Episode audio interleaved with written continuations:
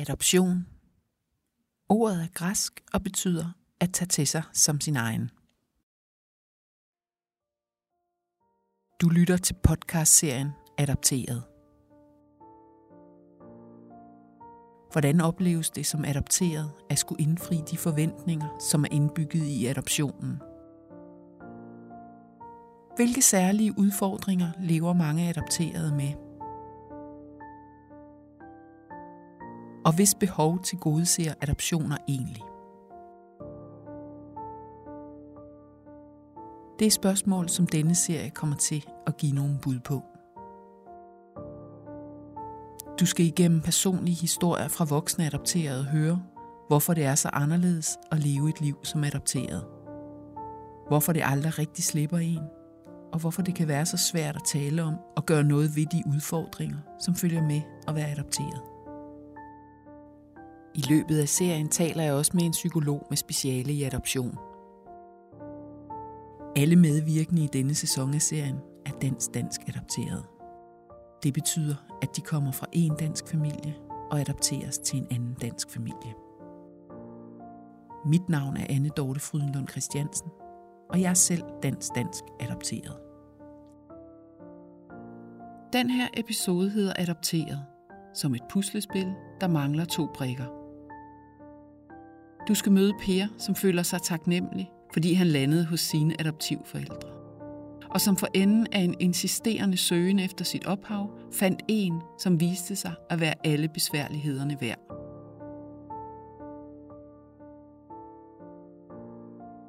Hej, kom du indenfor. Ja, goddag. Hej, goddag. Anne Dorte. Skulle du tænke dig en kop kaffe eller et glas vand? Jamen, jeg hedder Per Gudmand Jensen. Jeg er født i Odense. Jeg er adopteret til en familie i Slagelse. Min biologiske familie er oprindelig fra Hørning, Østrig. Jeg er 52, og jeg har lige fra umiddelbart, jeg skulle i skole, fået at vide, at mine adoptivforældre ikke var mine biologiske forældre, men at min mor ikke kunne tage vare på mig. Hende, som var formidlingskvinden på det spædbørnshjem, jeg var, fortalte mine forældre, at det var en god idé, at jeg fik det at vide, inden jeg kom i skole. Sæt nu, nogen i skolen fandt ud af det, og så man fik det at vide af omveje. Der var det bedst, at de forældre, som adopterer børn, de videregav det til børnene, inden de kom i skole. Per har altid vidst fra før skoletiden, at han var adopteret. Men hvordan har adoptionen fyldt i Pers barndom og ungdom?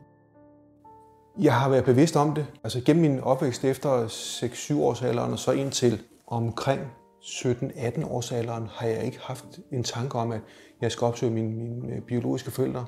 Det har ligget perifært, men det har ikke været noget behov. Det har ikke været et ønske. Jeg har bare haft en viden. Og det er jo sådan klart, at de voksne, når man begynder at reflektere mere over tingene, så kommer de her spørgsmål op. Hvilke spørgsmål er det, som Per har brug for at få svar på? Det er et spørgsmål om identitet. Hvad har jeg videregivet til mine børn? Hvad har jeg med i bagagen? Har jeg nogle sygdomme? Hvorfor ser jeg ud, som jeg gør, når jeg ikke ligner mine adoptivforældre? For det er et af, at jeg har haft en skidegod opvækst i Slagelse. Jeg kan simpelthen ikke få bedre opvækst, og det er jeg også meget taknemmelig for, at der er nogen, der har taget vare på mig. Men der er stadigvæk en trang til at finde rødderne, sådan så man kan få en ro. Så der kommer mange spørgsmål. Det er ligesom et puslespil, hvor der mangler 2 brikker. Man kan sagtens se billedet og se tegningen, men man mangler noget. Per tænker altså meget over, hvad og hvem han kommer af. Han synes også, han har en forpligtelse over for sine egne børn, som også gerne vil vide, hvad de har med i familiebagagen. Jeg synes måske, at man også som adoptivbarn, så er man nødt til at fortælle sine børn, hvor kommer jeg fra, hvad er jeg af? Og de kommer også i en alder på et tidspunkt, hvor de kan se, du ligner sgu da ikke farfar eller farmor. Og der kommer også nogle sygdomme, som inden man begynder at så få spørgsmål fra børnene, har vi noget i vores familie? Ja, det må jeg så sige, det ved jeg ikke. Som 12-årig har Pers datter endnu ikke hørt Pers historie. En aften sidder vi og ser noget fjernsynsudsendelse. Jeg kan ikke huske, om det var TV-visen. Min datter sad med. Vi sidder og ser noget, og det var faktisk noget om adoption, hvor min datter pludselig bryder ud sådan fuldstændig spontan. Hun synes det godt nok, det var ulækkert med det der adoption. Og der må jeg indrømme, der kiggede jeg lidt på hende, fordi hvorfor siger hun det? Ja, hun synes bare, at man kunne ikke være bekendt og bare give børn væk. Og hvor jeg så siger til hende, jamen nu skal du høre en gang, jeg er adopteret. Jeg er ikke farfar og farmors rigtige søn, biologiske søn. Jeg kommer fra en anden familie. Det slog hun jo fuldstændig ud, og reaktionen var jo så, jamen hvad så med farmor og farfar? Skal vi aldrig se dem igen? Jo, selvfølgelig skal vi det. Det ændrer ikke noget. Men det er jo ligesom for at du skal forstå, at det der er jo ikke noget ulækkert i det at være adopteret. Det er en ganske naturligt, at nogen tager sig af børn, som andre ikke kan. Ønskebørn eller ikke ønskebørn. Dem, der adopterer et barn, har mindst lige så meget glæde sig til at få det her barn, som dem, der har fået det naturlige vej. Nogle år inden snakken med datteren, var Per gået i gang med at lede efter sit ophav. Adoptionspapirerne havde Per fået af sine forældre, da han flyttede hjemmefra. I dem kunne han se den biologiske mors navn. Jeg brugte mit adoptionsbrev, adoptionspapir, et meget fornemt dokument med sejl og det hele. Det brugte jeg til at finde min mors sidst kendte adresse og hendes fødselsdag over. Og så kunne jeg så på folkeregisteret finde ud af, hvor hun boede henne. Med kendskab til morens adresse gik Per i gang med at skrive et brev til hende. Jeg skrev et fint brev til hende, og hun skrev til mig, at det havde ikke nogen interesse. Hun havde aldrig ønsket kontakt imellem os, og hendes følelse for mig var, at det kunne hun ikke gøre rede for. Hun bad mig om at lade være kontakt med hende igen, men kunne jo så øvrigt fortælle, at min biologiske far var østrigsk musiker, og det var sådan et one-night stand tilbage i Østrig. Ja, det så var 65. Efter morens udmelding om, at hun ikke ønsker at have Per i sit liv, bruger han lige noget tid på at sunde sig oven på den besked. Jeg slog det lidt hen og tænkte, at det kan da også godt være, at det er bare sådan, som det er.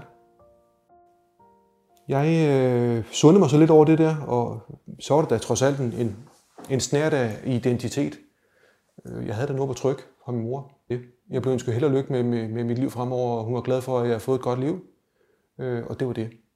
Man tænker eller håber altid på det mest positive, men forventer også det værste. Og jeg må indrømme, at det var ud fra devisen, at jeg har ikke noget. Så alt, hvad der kommer til, det er kærkommet. Men alligevel, det er jo en skuffelse. Det kan jeg jo ikke lægge skjul på, at det var da skuffende, at hun ikke ville have nogen relation til mig.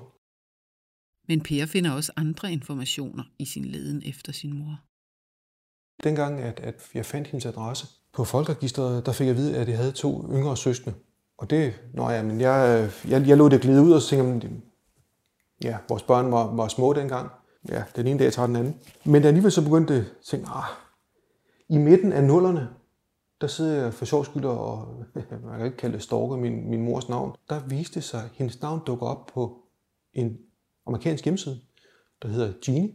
Det er et slægtsforskningsprogram, hvor jeg kunne se hele vores familie, hele min biologiske familie. Der kunne jeg så se, hvad mine 2 søstre hed, og hvornår de var født. Per giver ikke op så let, så han skriver igen et brev til sin mor. Jeg har det sådan lidt, et nej er jo ikke et nej, det er bare en måde at udsætte tingene på i mange henseender. Så jeg skrev et brev til min mor igen, at jeg kunne godt tænke mig at vide, hvem er jeg? Og ligesom lagde op til, at jeg ville da godt have nogle relationer til hende eller min biologiske familie. Hun kvitterede så med at skrive, at hun havde ikke brug for nogen ny søn. Så var begyndelsen til enden jo sådan set lagt. På trods af nu 2 afvisninger fra moren, holder Per fast i, at han vil kende sin familie. Han går i gang med at lede efter sine søstre. Jeg skal fandme vide, hvem mine søstre er. Altså alle muligheder skal være udtømte, for at jeg har ro i sjælen. Fordi det blev ved at spøge, altså det blev ved at komme op. Og så det var 2015, der gik jeg på SO i kommunen, tog mine adoptionspapirer med, men fik at vide, at på grund af, at min mor stadigvæk er i live, så kan og vil de ikke og må ikke give mig adresserne på mine søstre. Og det var sådan lidt, der var jeg godt nok sur på dem dernede på kommunen. Jeg ringede til Ankestyrelsen og fik fat i adoptionsafdelingen og en meget, meget sød dame derinde, som sagde, at hvis du kender dine søsters navne, og du har en formodning om, hvor de har boet sidst, så prøv at skrive den adresse ind på borger.dk, hvor man søger efter personer. Det råd følger Per, og snart har han adresserne til sine søstre. Den ene bor i Middelfart, og den anden bor på hans biologiske mors adresse, sammen med moren. Per vælger at tage kontakt med søsteren i Middelfart, og det bliver en stor og speciel oplevelse for dem begge. Så jeg skrev til min lille søster. Om fredagen smed brevet i postkassen. Lørdag aften der havde jeg en sms fra hende, hvor jeg lige fejede benene væk under hende. Og hun var vildt begejstret for at pludselig finde ud af, at hun havde en bror. Vi snakkede så for første gang sammen ugen efter, og det bliver så til små 2 timer samtale. jamen hende og jeg, vi klinger. Vi var fuldstændig på bølgelængde. Jeg kan huske, da vi mødtes første gang, det var 14 efter, vi havde skrevet til hende. Der mødtes vi i Middelfart. Og jeg vil sige, lige da man står og giver sin søster et kram, det er lige så privat øjeblik, som da jeg fik børn. Det var faktisk helt vildt. Både Per og hans nyfundne søster har ikke specielt meget til fælles med de søskende, som de er vokset op med i hver deres familie. Derfor føler de begge to, at de har fundet en relation, som de har savnet. Det der med at kunne have en relation til en, som jeg er i familie med, som også gerne vil mig. Storebror og jeg, vi har ikke rigtig noget med hinanden at gøre. Vi er lige så vidt forskellige som nat og dag. Så det var fedt at virkelig få en, som jeg faktisk godt kunne lide at tale med mig og have en relation til mig, fordi vi var i familie. Så da hun finder ud af, at hun har en storebror, så er det jo ligesom mig. Altså, vi har jo lige pludselig to behov rettet mod hinanden. Altså, det var helt fantastisk. Per og søsteren har meget glæde af hinanden, og de ses tit. Søsteren er selvfølgelig også inviteret med til Pers 50-års fødselsdag. Og her kommer hun med en meget særlig gave fra en uventet kant. Til min 50-års fødselsdag, der sker det, at min søster hun kom ind ad døren med en kuvert, så siger hun, det her det er fra mor, den skulle du åbne. Jeg tænkte, det var jo nok ikke en 500 kroner, det havde jeg ikke forventet. Det der var, det var så, at det var et billede af hende og min biologiske far. Og det, der var endnu mere flippet, det var, at nede i højre hjørne, der står Café Praxmair Kitzbühel. Så min biologiske mor var jo rejseleder på daværende tidspunkt i Østrig. Per får lyst til at kigge nærmere på det sted, hvor hans biologiske forældre mødtes. Caféen eksisterer stadigvæk, så siger jeg til min kone, at til næste sommer, der kører vi en tur til Sydtyskland eller Østrig. Og så skal vi sgu en tur på Café Praxmair. Det var sådan rigtig slidt og så ud som om det var mange år siden, det var blevet renoveret. Ikke fordi man kan bruge det til så meget, men det der, at det var sgu her, jeg startede. Per blev altså, som han selv siger, startet på en café i Østrig. Men hvad med faren? Har Per nogensinde haft behov for at opsøge ham? Min far har jeg ligesom ladet lidt ligge.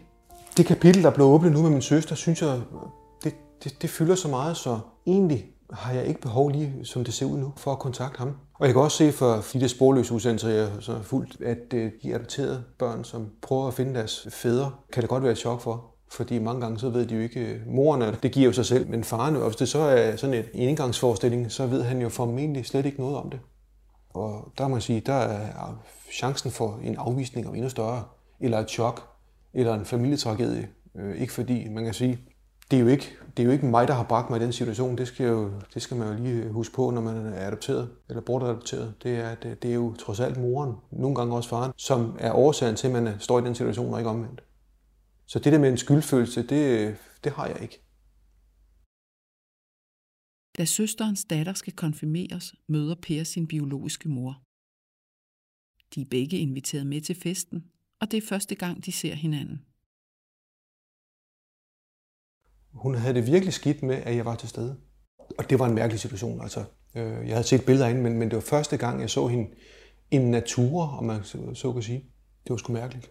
Hun var den, der havde det mest mærkeligt med det, fordi da hun så mig, så gik hun.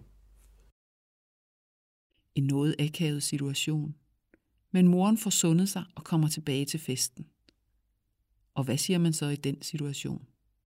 Jamen, hun sagde jo ikke andet, at det, hun havde gjort, det var det eneste rigtige for hende dengang. Hun følte ikke, hun kunne tage vare på et barn. Og hun var dog trods alt 24 år, kan man sige, så det var ikke ligefrem, fordi det var et medlem af de unge mødre. Men det har ikke passet ind i hendes kram dengang. Og det, jeg synes, der er mest underligt, det er, at der er ingen, der ved noget om mig i familien overhovedet. Ingen. Men hvad tænker Per om det, at moren har holdt ham hemmelig for familien? Og hvordan tolker han hendes måde at takle situationen på? Hun har dårlig samvittighed over det. Det tror jeg i et eller andet omfang, hun har selvfølgelig. Fordi altså, man har nok rundt med et barn i maven i 9 måneder for at give det væk, og uden at egentlig have nogle følelser for det. Jeg måske godt have lånt derinde, hun ikke har haft muligheden for at få kontakt til mig. Ikke fordi jeg er ikke noget specielt, men mere have haft den relation. Er Per vred?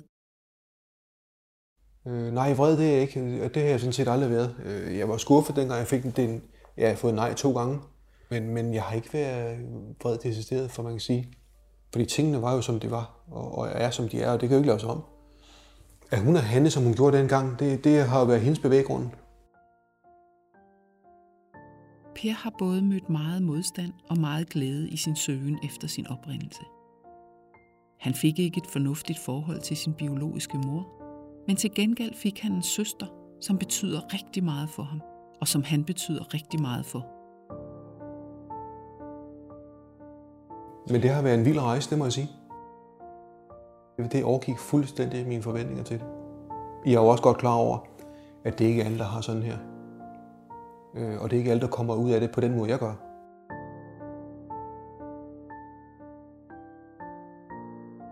Du har lyttet til en udgave af podcastserien Adopteret.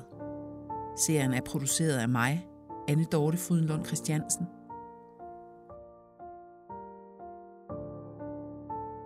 I næste episode af serien skal du møde Maj-Britt. Hun er psykolog med speciale i adoption, og så er hun selv dansk adopteret.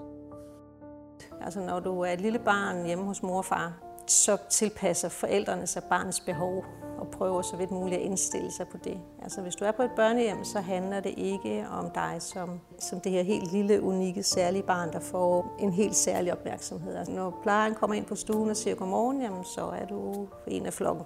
Det er ikke sådan, at der kommer en hen og siger særligt godmorgen til dig. Du kan abonnere på podcasten ved at skrive Adopteret i søgefeltet i din podcast-app. Finder du podcasten via iTunes, så vil det være skønt, hvis du smider nogle stjerner eller en anmeldelse efter serien. På den måde bliver serien mere synlig for andre interesserede. Og jo flere I lytter med, jo flere episoder laver jeg. På genhør i næste episode af podcastserien Adopteret.